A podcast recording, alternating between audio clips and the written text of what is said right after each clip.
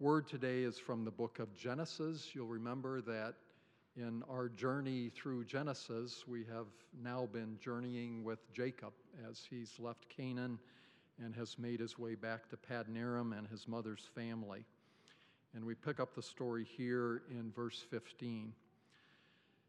Then Laban said to Jacob, Because you are my kinsman, should you therefore serve me for nothing? Tell me, what shall your wages be? Now Laban had two daughters. The name of the older was Leah, and the name of the younger was Rachel. Leah's eyes were weak, but Rachel was beautiful in form and appearance. And Jacob loved Rachel. And he said, I will serve you seven years for your younger daughter Rachel. And Laban said, It is better that I give her to you than that I should give her to any other man. Stay with me.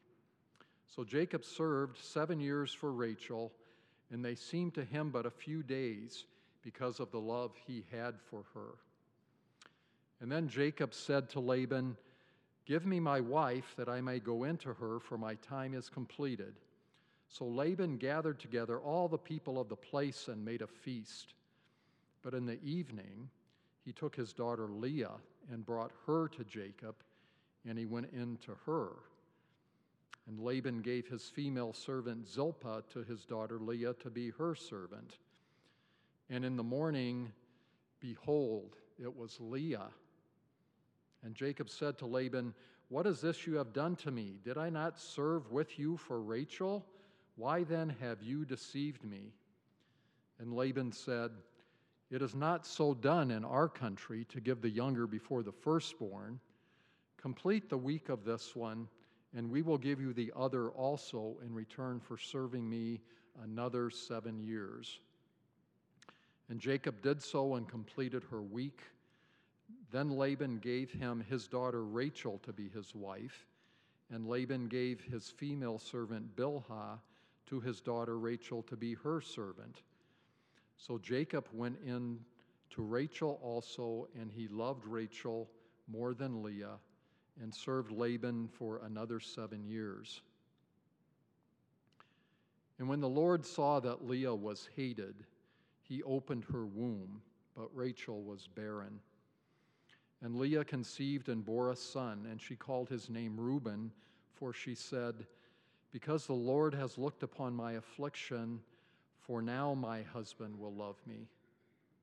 She conceived again and bore a son, and said, Because the Lord has heard that I am hated, he has given me this son also. And she called his name Simeon. Again she conceived and bore a son, and said, Now this time my husband will be attached to me, because I have borne him three sons and therefore his name was called Levi. And she conceived again and bore a son and said, This time I will praise the Lord. Therefore she called his name Judah, and then she ceased bearing. This is the word of the Lord. Let us pray. Father, we hear these stories, and uh, they seem to have happened so long ago and so far away, and we wonder at times how they fit with us and our current circumstances and our current culture. And we thank you, Lord, that your word is eternal and that your Holy Spirit can take this word and use it and work it so that we um, can have it applied to our lives. So I pray that you would give Pastor Andrew special strength and a special measure of that Spirit today as he shares with us what you have given him today. In Jesus' name, amen. And please be seated.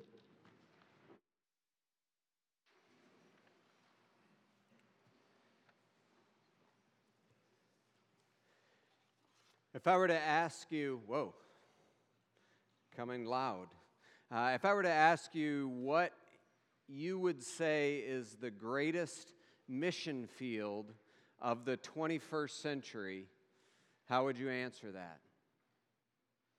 You know, sometimes we think geographic windows, we, we think, uh, you know, 2040 window, we think of unreached people groups in different places, think of some of the ministries. These things are all wonderful. We need to pursue them. But what about this?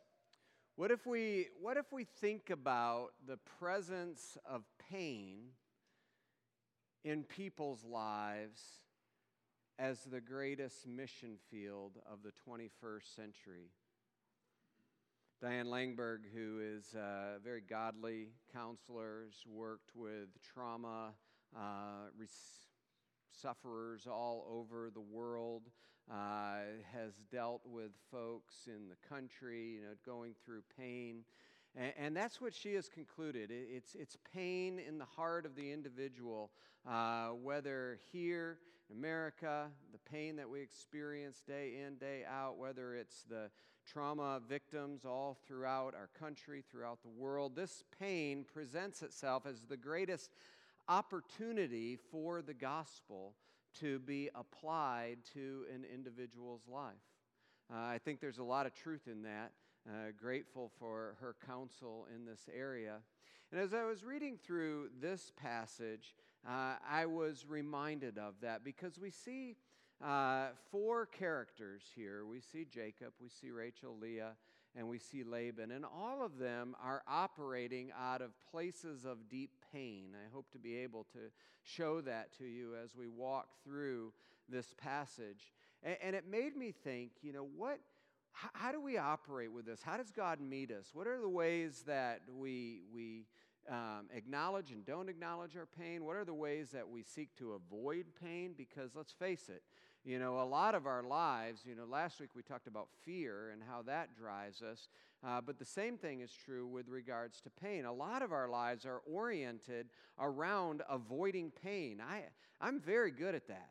Uh, I, I don't like to enter into pain, either myself or, or somebody else's, and, and I can find lots of different ways to avoid pain.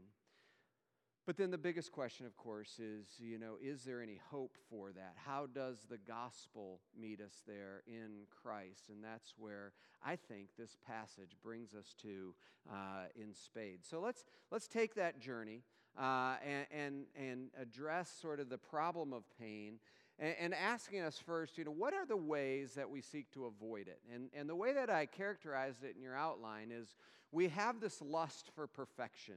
Not necessarily perfection in terms of getting everything right, although that may be part of it, but we have a lust for the perfect, that, that, that, that sort of Platonic state that the Greeks talked about that, that doesn't have the existence of pain. And we pursue it in various ways. In this chapter, in this story, and incidentally, we're going to be casting a, a little bit of a wider net than just the verses that Bob read for us this evening. In this story, uh, we see it in a number of different ways. Uh, if you remember, uh, Jacob is moving, as Bob mentioned, from his uh, father and mother's home, Isaac and Rebekah, to Paddan Aram, which was his mother's ancestors. It's a journey of, of no few miles, uh, all of these things. God meets him on the way. God promises that he will be with him. Jacob makes a vow saying, If God will be with me and keep me in this way, then the Lord shall be my God. And this stone, which I have set for a pillar, shall be God's house. And he took the stone that he had slept on and, and he set it up. So now he arrives in Paddan Aram. Now, keep in mind, too, that they didn't have GPSs and all of that, so he wasn't really sure. He comes to a well. Uh, he sees some shepherds there, and he says, do you, do you know Laban, the son of Nahor? And, and they said, Oh, yeah, we know him. Uh, is it well with him? They said, Yeah, it is well. And see, look, Rachel, uh, his daughter, is coming with the sheep. Now, again, Jacob has a fair amount of pain in his life. He's uh, deceived his parents, he's on the run. Uh, Esau hates him, He's uh, got a threat for his life. And, and now he has the opportunity to dive into God. If you remember, we're definitely meant to compare and contrast this well scene in chapter 29 with the well scene in chapter 24, where Eliezer, who is Abraham's servant, goes to the well. Uh, if you remember there, Eliezer really seeks the Lord. Some beautiful Old Testament prayers of him seeking the Lord, following after God's heart, trying to discern where God is leading him. I don't see any of that from Jacob. What Jacob is doing in his moment is he's being led by his eyes. We see in verse 10 that as Rachel comes up, uh, Jacob sees Rachel. And what do we know about her? Verse 17 she's beautiful in form and appearance. And, and here Jacob is distracted by saying, This is the answer to my pain. This is the answer to those things that I have been fighting against, longing for. This beautiful one, she is going to take away she is going to take away the pain. And there's a sense in which we can really relate to that, you know, being led by our eyes, you know, the various distractions that we have in life with regards to our pain, you know, whether it is a physical form. And I think you know what I'm talking about and the ways that our eyes can lead us to medicate our pain in this day and age you know, whether it is just, you know, checking out with our minds and binging on Netflix or Hulu or whatever it might be. These are ways that we medicate our pain similarly through our eyes, right? Rather than really seeking after God and seeking to follow Him. And within that, you know, Jacob also tries to manage the situation through his strength, through his gifts it's such an interesting story here. There, there's these shepherds around. They, they don't move the, the stone away from the well. And again, you have the stone. Remember, it's an oral culture. Uh, there's no, people couldn't read. There's no chapter divisions or verse marks. So you go from the stone of Bethel to the stone over the well. The stone of Bethel was, Rest on me, I am the Lord, right?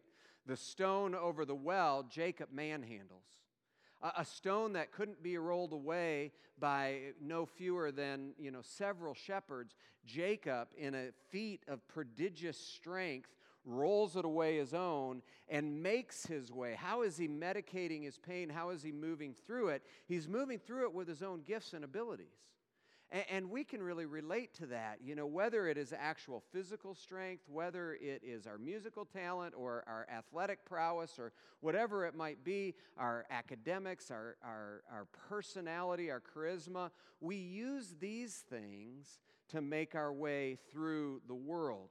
Uh, one of the writers puts it, you know, Rachel definitely arrives at the well providentially. God is leading Jacob. So that's not the question. But now, Jacob is working to impress Rachel rather than prayerfully studying her character as Eliezer does with Rebekah in chapter 24. So, you know, as you think about pain, how are you addressing it? You know, one of the ways that we avoid it is by relying on our gifts, the things that God has given us, our strength, our wisdom, all of these things. And then, thirdly, just to note, you know, like in chapter uh, 27 and 28, uh, there's so much ingenuity of man that is being relied on. You see that with Laban. You know, Laban's very excited. You know, last time a relative came from there and sought a wife, Laban became rich. Uh, and the text back in uh, chapter 24 very much pointed out, you know, Laban's desire for this. In fact, one of the Jewish commentators uh, talking about uh, Laban and his desire to meet Jacob says he runs to him because he can't wait to see what he brought with him. When he doesn't see anything, he hugs him to see if he's hiding it on his person. And when he can't feel anything, he kisses him to see if he's got a string of pearls in his mouth. Uh, I don't know that that's actually true, uh, but uh, there is certainly that captures the character uh, of who Laban is. And he then kicks into motion and says, You know, if I can get something, that will medicate my pain. Uh, you know, with the girls later on, as we go through this, the, the young women, the wives, Leah and Rachel, as they, you know, their, their, their calling their, their sense of personhood is so tied with having children. Uh, you know, they're, they're seeking to, to medicate pain through that, through their childbirth. And there's so much uh, maneuvering. You look at chapter 30, verse 14 and following, and you see this whole incident of the mandrakes. And they're, they're so, you know, all of the ingenuity. It's one of the ways in which we seek to avoid pain. So think about that on your own. You know, how does that apply to you? That's what we're always asking when we come on Sunday morning, right? We want to know where God's word, you know, reaches into the deepest parts of who we are. And, and, and my, my position this morning is that you know pain in your life, but you try to avoid it uh, in one way or another. But I think if we're really going to get it dealt with, we need to understand a little bit more about where it comes from. And I want to do that by moving us forward to consider the, the depths of pain, acknowledge that it exists in our lives, and primarily for two reasons. Uh, these are broad reasons, and you can catch them through two characters in the story. First of all, through Jacob. Through Jacob, we see the warranted pain that is in our life the warranted pain, the pain that we bring on ourselves. You know, so Jacob is moving, and, and God is going to deal with him. It's very interesting, these, uh, these 20 years that he is away from the promised land, from 28, uh, the end of 28, so 29, 30, 31, 32, we, we have no recorded prayers of Jacob. You know, we have Bethel, where God promises, He makes the vow. And then you would think that, you know, He would just be full of the Spirit at that moment and He would be, you know, conversing with God, but it's not really the way it works out. And it's important that we note that in the text. Uh, but God is still working with him. He is shaping his character. And one of the ways that he's doing it is by helping Jacob to see the way that his shortfalls, his deceptions, his sin affects other people around him and affects him. You know, so when he is there, he is there because of a deception, right? He is there because he took advantage of his father not being able to see. He deceived his touch, all of these other things. He was there because he deceived it, and then the outflow of that was that Esau hated him. Esau wanted to kill him. Isaac sent him away. Rebekah thought it would be best if he went away as well. And how is it that Jacob is deceived? He's deceived by his eyes in the dark. When the light was dim, he was deceived by his touch that evening. He thought it was Rachel, but it was Leah. His ears, all of his senses just let him down. And when he says in verse 15, when he says, You have deceived me to Laban, he might as well have been driving the knife into his own heart because he recognized that it was his own sin, his own shortfall that had come back to haunt him. And we know that, don't we? I mean, over the years, you, you can think about that. You know, one of the ways that I think about this is just trust. You know, we talk about trust, raising kids. Trust is something that takes a long time to earn, but you can lose it in a second, right? I remember a time when, when I was a kid and uh, I'd been down in the basement. I found some matches in my dad's workroom, and uh, I, am curious, and, and so I lit some matches and just watched them burn out. And uh, so a little while later, my parents come down. They're like, Who's been lighting matches down here? Now, I was the only one down there, uh, but I, I just denied up and down. I mean, they could smell it. I was the one down there, you know, but I, I was adamant and I wasn't telling the truth. And what happened was, you know, it became more difficult for my parents to believe me, to trust me, because they say, You've lied to us before. You know, how do I know you're not lying to us again? And, and, and, we see that in so many ways in our life, right? Where, where the, the consequence of our sin comes back on us. And I know some of you know exactly what I'm talking about right now. you know, within our marriages, in our workplace, uh, good friends, all of these things, the, the consequence of our own sin. And so when Jacob says, Why have you deceived me? He's like, Yeah, I, I know why. Because, God, you are trying to teach me and shape my character in such a way that I look more like you and less like me. So, those are the warranted ways in which we experience pain. But there's also the unwarranted ways. And for this, I, I, I look at Leah. You know, I'm taking the position that Leah was not complicit. Uh, in, J- in Laban's deception. We don't know that for sure. The, the story kind of blanks on it. She did, after all, get to meet Jacob for seven years while he was working for them. Maybe she fell in love with him. Maybe she went along with Laban's plan. We don't know that. That would be going beyond what the text says. What the text says in verse 13 was that when it was night, Laban took Leah. So Laban takes Leah. So now she's the one being used, right? Not only did she start out with these weak eyes, whatever that means, some people have thought that perhaps it meant that her eyes were actually cross eyed and that just gave her an odd appearance and she was not lovely to look at uh, contra Rachel. Uh, but certainly she was working against something that was making her undesirable at this point. Laban had not found somebody to marry her. So she was the unseen, she was the unwanted, and now she was being used in Laban's manipulative ploy. Can you imagine the pain of that night? Can you imagine as they were making love? And, and Jacob is, is whispering Rachel's name, and he is touching the person that he thinks is Rachel, the intimacy and the pain that that was for Leah. You know, you get a sense of it, you know, just how Jacob feel. Behold, it was Leah. I mean, what a disappointment, right, for, for Jacob, but the pain that that would have caused her.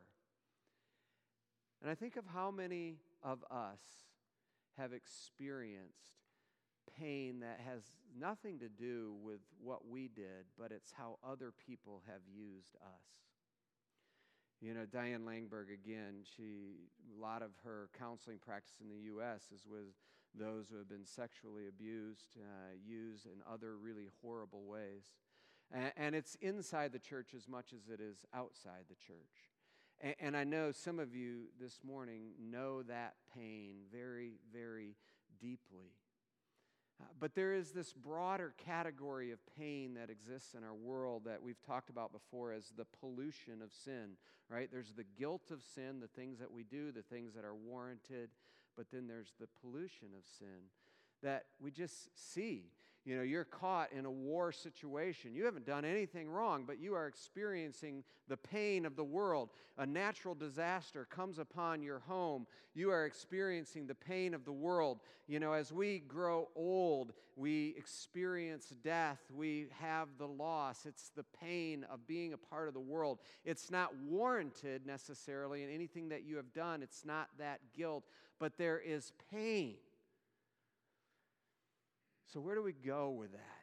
You know, where do we go with all of this pain? We can try to avoid it, we do in all of those different ways, but I want to suggest to you a better way, and that is uh, to go to our God and to find in Him a source of what I'm calling gracious providence.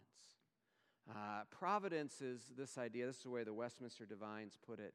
It, it is, uh, these are, God's providence are his most holy, wise, and powerful acts, whereby he preserves and governs all of his creatures and all of their actions. Holy, wise, powerful. It's his most holy, wise, and powerful.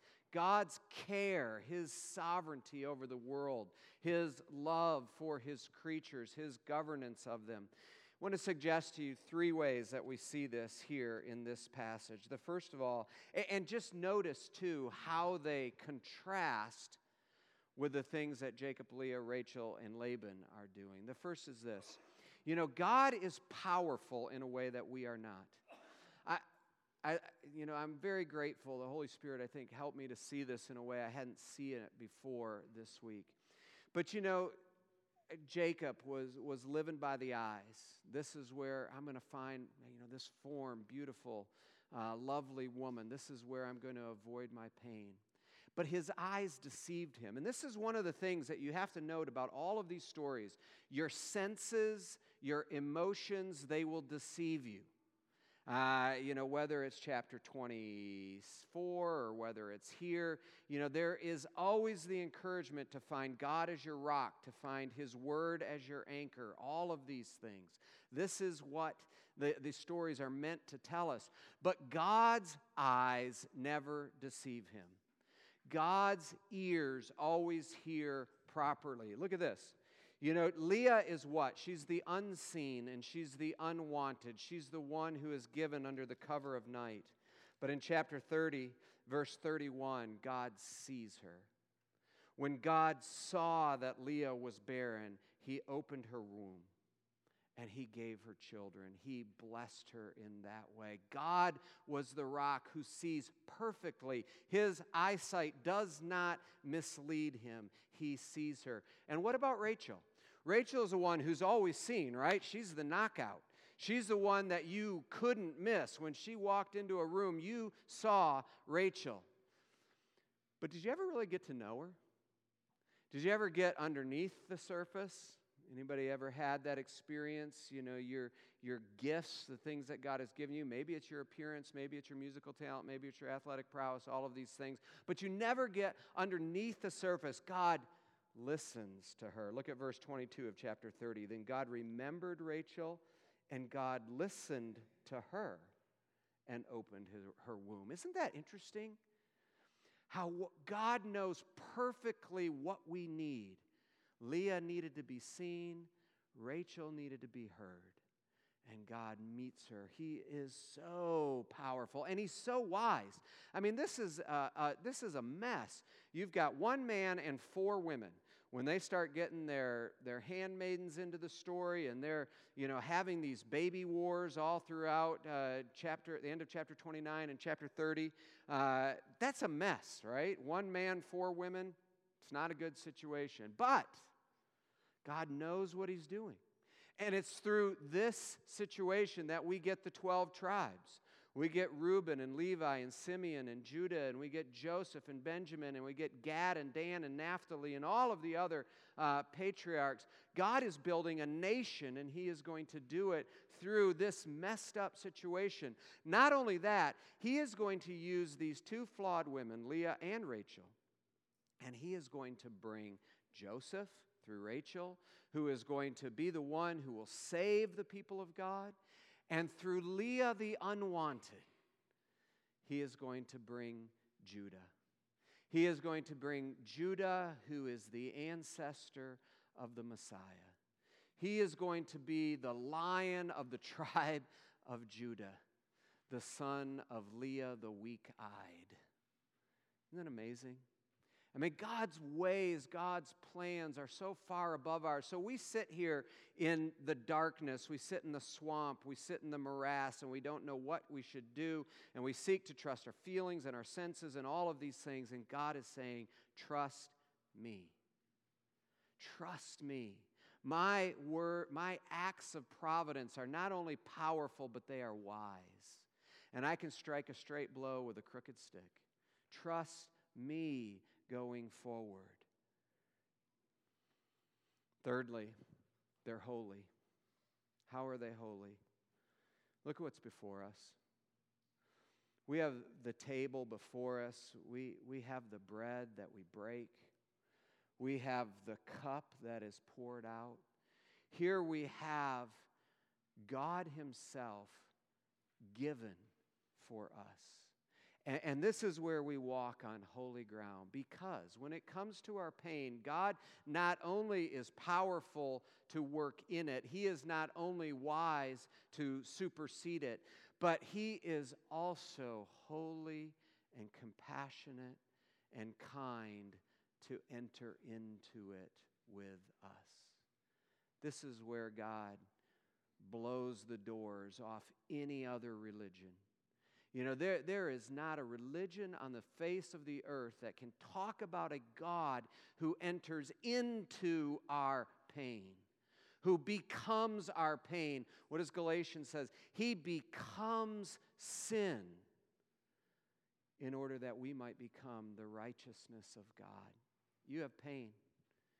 I mean, you can try to act your way out of it, you can try to think your way out of it, but you will never get out of it until you submit your life to a God who enters into this pain in order to take it to a cross, in order to leave it there, in order to rise to a newness of life. You know, a, a, promised land where there will be no more tears. He will wipe them all away, and there will be no more pain. Again, Diane Langberg, she says this the crucified one is the one that's most traumatized. He has borne the greatest pain. He has borne the World Trade Center. He has carried the Iraq War, the destruction in Syria, the Rwandan massacres, the AIDS crisis, the poverty of our inner cities, the abused and trafficked children. He was wounded for those who have perpetrated such horrors. He has carried the griefs and sorrows of the multitude who have suffered the natural disasters of this world earthquakes, cyclones, tsunamis. He has borne our selfishness, our complacency, our love of success, our pride. He has been in the darkness with Leah. He has known the loss of all things. He has been abandoned by his father. He has been to hell. There is no part of any tragedy that he has not known or carried. He has done this so that none of us need to face tragedy alone because He has been there before and He will go with us. And so, my question to you as we come to the table this morning is Is He your God? Is He the one that you are taking all of your pain to, all of your guilt? Take it in repentance. Confess before the Lord Lord, I've done this, this, this, and this. And, and God is pleased to hear that and to forgive that. He is making Jacob into a patriarch. It's unbelievable. Take your pollution. God, you know all of the junk that has happened in my life, and I want to bring it to you. And he says, Yes, I know. I've been there, I've borne it all, and I will continue to bear it with you until that day when there will be no more pain and no more sorrow. If you believe those things, come. The table is set for you. Uh, you are given this in order that it might nourish your heart and soul, in order that you might soar to the realities that go beyond the pain of this world. If you haven't confessed that Lord and Savior, uh, you know, the, the invitation is to come and to find Him in repentance and prayer. I would encourage you, just let the elements pass by because, in and of themselves, they point to the reality and they're, they're not the reality. They can't save you. So, you're not going to receive grace just by taking a piece of bread or drinking a cup, but it's as you receive Christ, the pain bearer. That's where you receive grace. So, I'm going to pray set these elements apart for the Lord's work, and then we're going to come together to the table and we're going to celebrate the God who takes away our pain. Elders, if you want to find your way to the front while I'm praying, that's great. Father, we give you praise for your mercy to us. We ask that you would meet us here at this table this morning, that you would remind us that you are our pain bearer, that you have taken it away, that you have borne it on this cross that we remember today. Father, we pray that you would help us to look to you in every place, to avoid avoidance, uh, and to find our rest solely in you. I particularly pray this morning, Father, for those that are here that are not member of, of your uh, of your body, of your son. They haven't put their faith and trust. They're holding stuff back. They're not throwing all of their pain, either guilt or pollution, on you. I ask that today would be the day that you would convict them of their need for you to take away their pain. Father, we thank you again for this table. We offer it to you in Jesus' name. Amen.